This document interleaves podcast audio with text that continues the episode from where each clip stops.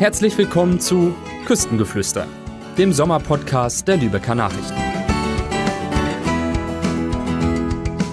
Ein sommerliches Hallo auch von mir. Ich bin Jule und in unserer heutigen Folge geht es um das Event an der Lübecker Bucht. Ihr habt es vielleicht schon erraten, die Travemünder Woche ist gemeint. Die ist ja schon seit einer Woche in vollem Gange. Vielleicht wart ihr auch selbst schon da und habt bei der Segelregatta zugeschaut oder einem Konzert gelauscht. Uns zieht es heute nicht auf die Bühne, sondern tatsächlich aufs Wasser. Meine Kollegin Rabea hat mit Hinrich Klatt gesprochen, der schon seit vielen Jahren auf der Travemünder Woche segelt. Er verrät uns, wie sich die Travemünder Woche im Laufe der Zeit vor allem in diesem Jahr Corona-bedingt verändert hat und was ihm am Segeln besonders gut gefällt. Im Anschluss erfahrt ihr noch, wo ihr an der Lübecker Bucht selbst zum Kapitän werden könnt, denn entlang der Küste gibt es ziemlich viele Segelschulen. Freut euch außerdem auf die Veranstaltungen, die wir in dieser Woche für euch haben. Jetzt übergebe ich erst einmal an Rabea und wünsche euch viel Spaß beim Zuhören. Die Sommergeschichte. Hallo Herr Klatt, schön, dass Sie heute hier sind und mit uns über Ihre große Leidenschaft sprechen, nämlich über das Segeln. Erzählen Sie doch mal, wie Sie so zu dem Sport gekommen sind. Ja, vielen Dank erstmal, dass ich kommen durfte. Wie bin ich zum Segeln gekommen? Das ist eine lange Geschichte. Die begann vor ungefähr 55 Jahren. Mein Bruder und ich bekamen von unseren Eltern zu Weihnachten einen Holzbausatz für einen Optimisten. Ein Optimist ist ein übrigens auch heute noch weltweit gesegeltes Einsteigerjugendboot. Äh, das ist äh, ja eine viereckige Kiste, sieht so ein bisschen aus wie eine Obstkiste mit Mast und Segel und das Schiff haben wir dann oder das Boot im Winter mit unserem Vater im Keller zusammen fertig gebaut, lackiert. Ja, und dann haben wir es im Frühjahr über den Strand getragen und haben da ohne jede Vorkenntnisse angefangen zu segeln. Ja, dann haben Sie ja schon äh, ganz viele Jahre Segelerfahrung jetzt hinter sich. Ähm, wenn Sie heute aufs Boot steigen und segeln, wo segeln Sie dann so hin? Äh, wir segeln meistens von Travemünde nach Travemünde und äh, vielleicht einmal ein, zwei, drei Tage, aber wir segeln jetzt nicht drei Wochen in Urlaub nach Skandinavien. Wir nutzen unser Schiff heute eher als Daysailer und als Regattaboot. Und wenn Sie jetzt von wir sprechen, wen meinen Sie da? Wir, wir zum Daysailing, zum Urlaubsmod, zum Freizeitmod, äh, meine Frau und ich oder noch mit ein paar Freunden und äh, im Regattasport eben mit einer Crew von sechs bis acht Mann. Mit Ihrer Crew sind Sie dann ja auch auf der Travemünder Woche unterwegs. Ähm, das machen Sie schon seit vielen Jahren. Wann war die erste Regatta in Travemünde? Ja, die erste Regatta, die erste Travemünder Woche haben wir dann mit einem Piraten gesegelt. Das war äh, dann auch eine Jugendklasse aus Holz. Das muss 1971, 72 gewesen sein. Und äh, ja, das war dann doch schon noch etwas anders als heute. Das war sehr viel ruhiger. Die Regatten gingen über die ganze Woche mit einem Ruhetag zwischendurch. Äh, es wurde eine Regatta gesegelt auf relativ langen Kursen. Es wurden keine Up-and-Downs gesegelt, sondern Dreiecke. Das war dann schon irgendwie alles noch ein bisschen bequemer als heute. Und wenn Sie jetzt so zurückschauen, ähm, was hat sich noch äh, verändert bei der Travemünder Woche, jetzt aus Sicht eines Seglers? Ja, es ist alles technischer geworden. Die Schiffe sind sehr viel leistungsfähiger geworden. Die Organisation ist sehr viel professioneller geworden, musste es auch. Die Ansprüche der Teilnehmer sind auch natürlich sehr viel höher. Auch das äh, Engagement fürs, fürs Regattasegeln hat viel mehr persönliche Zeit in Anspruch genommen das hat sich schon äh, gewandelt. Da fährt man nicht mehr hin, um eben mal eine Woche da um die Kurve so zu daddeln. Letztes Jahr ist ja die Travemünder Woche ausgefallen wegen Corona. Dieses Jahr findet sie das erste Mal unter Corona-Bedingungen statt. Sie sind ja jetzt am Wochenende auch schon gesegelt. Ähm, wie war das so? Ist das immer noch die Travemünder Woche, so wie man sie kennt, oder hat sich da vieles jetzt verändert? Ja, wir müssen hier eigentlich trennen zwischen dem Segeln und dem Landprogramm es gibt natürlich wichtige, richtige und gute Corona-Auflagen, die von allen vollständig akzeptiert und mitgetragen werden. Äh, an Bord bei uns. Wir segeln heute auf einem sogenannten Dickschiff, wobei so dick ist das gar nicht und so groß auch nicht, aber es ist eben halt einfach ein seegehendes Schiff. Äh, segeln wir mit äh, sechs bis acht Mann. Äh, jedes Crewmitglied muss entweder geimpft sein oder einen äh, aktuellen, äh, einen aktuellen Corona-Test haben. Sonst kommt man da nicht an Bord. Alle Menschenansammlungen oder Möglichkeiten dafür sind ersatzlos äh, gestrichen. Dazu gehören auch Dinge wie Preisverleihung, Abendveranstaltungen oder ähnliches. Und normalerweise ist es ja so, dann gibt es ja viele Künstler, die da auftreten, Bands, Musiker und es wird, ja, sag ich mal, viel gefeiert an Land und dadurch wird ja normalerweise dann auch die Travemünder Woche finanziert. Wissen Sie, wie das in diesem Jahr ist? Die Travemünder Woche hat ja ein riesiges Kostenbudget, was in diesem Jahr durch diese ganzen Corona-Auflagen äh, noch höher ist als sonst. Äh, hier möchte ich einen großen Dank an die als Segler, an die Hansestadt Lübeck, an die Bürgerschaft, an die Parteien und an den Bürgermeister aussprechen, äh, dass die Hansestadt Lübeck mit einer sehr großen Ausfallbürgschaft in die Bresche gesprungen ist und das alles das Stattfinden der Travemünder Woche möglich gemacht hat. Vielen Dank. Wer organisiert denn eigentlich dieses ganze Event? Was viele nicht wissen, die Travemünder Woche wird von über 300 Helfern, freiwilligen Helfern, die ihren Urlaub dafür aufwenden, organisiert, die im Regattabüro stehen, die Wettfahrtleitung machen, die Sicherungsboote fahren, alles Mögliche. Können Sie uns mal mitnehmen auf einen Tag, jetzt zum Beispiel den Samstag, da sind Sie ja gesegelt. Ähm, wie läuft das ab, wenn man da jetzt als Crew sozusagen antritt auf der Travemünder Woche? Ja, das ist so eine Regatta ist eigentlich ein relativ geregelter Ablauf. Äh, es gibt normalerweise morgens eine Steuermannsbesprechung, allerdings nicht als unter Corona. Äh, Vorgaben. Die Steuermannsbesprechung wurde quasi virtuell mit einem Schreibebrief, ein E-Mail beziehungsweise einem über ein Chatprogramm kommuniziert. Boarding heißt es bei uns, ist 8.30 Uhr gewesen. Dann wird das Schiff fertig gemacht, unnötige Sachen werden von Bord gebracht. Es gibt ein kurzes Briefing, wer macht was. Äh, dann geht's raus, dann werden ein paar Trainingsschläge gemacht, das Schiff auf die Wind- und Wellenbedingungen eingestellt. Ja, und dann wartet man halt einfach äh, bis äh, zum Start. Ja, und dann geht's am Wind los. Und das ist schon, schon tricky, äh, da die richtige Position zu finden, dass man mit äh, freiem Wind äh, wegkommt. Wenn man das nicht gut gemacht hat, ist man sehr schnell in Abwinden von einem anderen und dann wird man durchgereicht und erstmal nach hinten rausgeschoben und dann muss man sehen, wie man da irgendwie wegkommt. Und wie lange äh, dauert dann so eine Fahrt?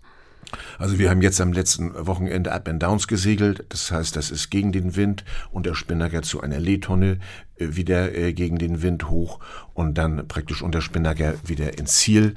Äh, da segelt man je nach Wind anderthalb Viertelstunden, anderthalb Stunden, vielleicht auch mal ein Dreiviertel, aber dann muss schon ziemlich wenig Wind sein.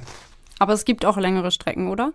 Ja, es gibt äh, jetzt am kommenden Wochenende gibt es die Mittelstrecken äh, über verschiedene Kurse in der Lübecker Bucht. Da werden wir wahrscheinlich so vier Stunden, fünf Stunden, sechs Stunden je nach Wind unterwegs sein. Wie fühlt man sich denn so als Crew, wenn man jetzt so einen langen, erfolgreichen Segeltag hinter sich hat? Wir haben am Sonnabend äh, wohl einen der schönsten Segeltage überhaupt gehabt. Wir haben 10, 12, 15 Knoten Wind gehabt, wir haben Sonne gehabt, Segeln mit kurzen Hosen im Polohemd. Äh, das haben wir hier nicht oft auf der Lübecker Bucht. Und zum Schluss, als wir in den Hafen kamen, da hat keiner das Grinsen aus dem Gesicht rausgekriegt. Beschreiben Sie doch mal, wie das so ist, wenn man da jetzt draußen auf dem Wasser ist mit der Crew. Was ist das für ein, ja, für ein Lebensgefühl? Ja, Regattasegeln ist erstmal eine Mannschaftsveranstaltung. Das muss eingespielt sein, aber wenn dann Routine da ist und es läuft, dann bildet sich ein äh, Mikrokosmos um dieses Schiff rum, wo man eigentlich alles andere vergisst und einfach nur ein Ziel hat, schnell zu segeln. Wobei Segeln heute oder insgesamt natürlich jetzt nicht nur ein Steuern ist. Das Schiff äh, muss, ist sehr feinfühlig und muss entsprechend getrimmt werden. Äh, leichte Winddreher haben einen Einfluss, äh, taktische Entscheidungen im Verhältnis äh, zu anderen Schiffen. Da muss man schon aufpassen und viele Dinge miteinander kombinieren. Kann denn jeder das Segeln lernen? Also theoretisch und praktisch ja. theoretisch, selbst der, der in der Wüste kein Wasser sehen kann, äh, kann es online lernen. Mit Wasser ist es natürlich einfacher und äh, praktischer. Ähm, es ist zum Schluss, mm, sind es Fähigkeiten wie Autofahren kann man auch lernen. Also wer Autofahren kann, lernen kann, kann auch segeln lernen. Und dieses Online-Segeln, wie funktioniert das? Sitzt man da dann auf dem Schreibtischstuhl und steuert ja, das? das? Ist, da gibt es also ganz kurze Regatten äh, die sehr schnell gehen, die auch von äh, vielen als Trainings, also als wirkliche Trainingsregatten genutzt werden, um taktische Entscheidungen äh, äh, zu üben. Aber es gibt auch quasi Regatten um die Welt, äh, wo man dann vielleicht zwei, dreimal am Tag etwas verändert, äh, aber wo man dann auch mit den realen Windbedingungen, die irgendwo äh, im Südpazifik oder sowas sind, äh, zurechtkommen muss und sich den richtigen Kurs und Trim dann äh, finden muss. Und hat das noch was mit Segeln zu tun? Ja, doch. Äh, man macht es halt einfach nur, nur virtuell, genauso wie man heute auch äh, Autorennen virtuell immer um Kreis rum fährt. Das ist nichts anderes. Natürlich hat das was zu tun, äh, weil die Dinge genauso zusammengebracht werden müssen äh, wie auf dem wirklichen Schiff. Ja, dann, äh, Herr Kleid, bedanke ich mich bei Ihnen, dass Sie hier waren und drücke Ihnen natürlich die Daumen, wünsche Ihnen viel Spaß fürs Wochenende bei der letzten Regatta von der Travemünder Woche und sage auf Wiedersehen. Ja, vielen Dank. Äh, ein bisschen Daumen drücken hilft immer, uns nach vorne zu bringen. Wir sind auch ganz gespannt. Äh, ich hoffe, dass ich Sie auf eine kleine Reise in den Segelsport und in die Travemünder Woche habe mitnehmen können. Vielen Dank. Aus der Region. So, jetzt habt ihr bestimmt einen Eindruck davon bekommen, wie cool Segeln ist. Und wer jetzt Lust hat, selbst aufs Boot zu steigen, hat gerade in Lübeck und Travemünde richtig viele Möglichkeiten. Hier und an der gesamten Lübecker Bucht gibt es nämlich echt viele Segelschulen, die euch das Segeln beibringen. Auf den Gewässern rund um Lübeck und Travemünde sind zum Beispiel die Wasserfahrschule Schött, die Segelschule Möwenstein oder auch die traditionsreiche Lübecker Segelschule aktiv. Weitere Schulen und die Infos dazu findet ihr in den Show Notes. Jetzt gibt's ja auch bestimmt ein paar Leute unter euch, die gar nicht so gerne auf die hohe See hinaus wollen. Die können natürlich die schicken Segelyachten auch vom Ufer aus bestaunen. Und da lohnt sich zum Beispiel ein Ausflug in einen der Yachthäfen in der Region. Solche gibt's eigentlich in fast allen Ostseebädern, zum Beispiel in Travemünde und am Priwall, in Niendorf, in Neustadt in Holstein, Grömitz, Großen Brode, Heiligenhafen und natürlich auf Fehmarn am Südstrand. Jetzt geht's aber auch erstmal wieder zurück an Land und zurück zur Travemünder Woche. Jule verrät euch nämlich noch, was ihr an diesem Wochenende da erleben könnt, bevor das Event dann vorbei ist. Der Ausblick. Ihr habt's gehört, die Travemünder Woche ist fast vorbei. Doch das bedeutet nicht, dass es zum Schluss nicht auch noch einmal richtig gute Auftritte gibt. Zum Beispiel heute um 19 Uhr tritt das Farhad Heed Trio auf. Es präsentiert eigene Titel und Interpretationen ausgewählter Songs. Am Samstag zur gleichen Zeit rocken die Rockhouse Brothers noch einmal die Bühne. Sie kombinieren 50er Jahre Rock'n'Roll mit zeitgenössischen Hits. Zum Abschluss am Sonntag tritt Gerrit Hoss und Band um 18 Uhr auf. Sie vermischen Folk, Pop und moderne Sounds mit plattdeutscher Sprache. Klingt interessant, oder? Das solltet ihr auf keinen Fall verpassen. Außerdem leuchtet täglich ab 20 Uhr bis Mitternacht das Museumsschiff Passat in vielen bunten Farben. Bitte beachtet trotzdem die geltenden Corona-Regeln. Zum Beispiel könnt ihr bestimmte Bereiche, die vor Ort natürlich markiert sein werden, nur dann betreten, wenn da noch genug Platz ist und ihr euch vorher mit der Luca-App registriert. Ein Überblick über alle Regeln und viele weitere spannende Geschichten von der Travemünder Woche findet ihr wie immer auf Ellen Online und wir verlinken euch natürlich alle wichtigen Informationen in den Shownotes.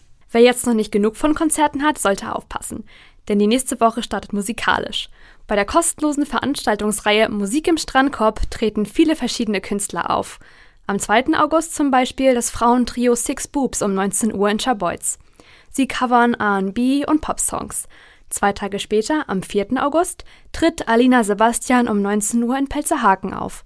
Sie begeistert das Publikum mit modernen Country-Songs. Nächste Woche ist die Travemünder Woche dann zwar leider schon wieder vorbei, trotzdem gibt es in Travemünde noch einiges zu entdecken, auch wenn das Wetter mal nicht mitspielt. Wie wäre es zum Beispiel, die Stufen des alten Leuchtturms zu erklimmen und einen wunderbaren Blick auf die Ostsee zu haben? Alt ist übrigens ein gutes Stichwort, denn das ist tatsächlich der älteste Leuchtturm in Deutschland. Außerdem beherbergt er noch ein Museum. Wer es geschichtlich mag, sollte im Anschluss die Passat besuchen, denn da kann man erfahren, wie früher gesegelt wurde. Jetzt sind wir auch schon am Ende unserer Folge angelangt. Wer mutig ist, kann noch einmal in den Vorgeschmack für die nächste Podcast-Folge hören. Da geht es um Sagen und Legenden aus der Region. Nicht alle haben ein gutes Ende, diese Podcast-Folge aber schon. Und ich bedanke mich fürs Zuhören. Bis zum nächsten Mal. Tschüss! Das war ein Meeresungeheuer mit grasgrünem Haar, das auf einer Flöte von Menschenknochen spielte. Und dieses Ungeheuer verlangte jedes Jahr die schönste Jungfrau des Ortes zum Opfer, andernfalls sich jeder Fischer davor fürchten musste, im Laufe des Jahres von ihm in die See hinabgezogen zu werden.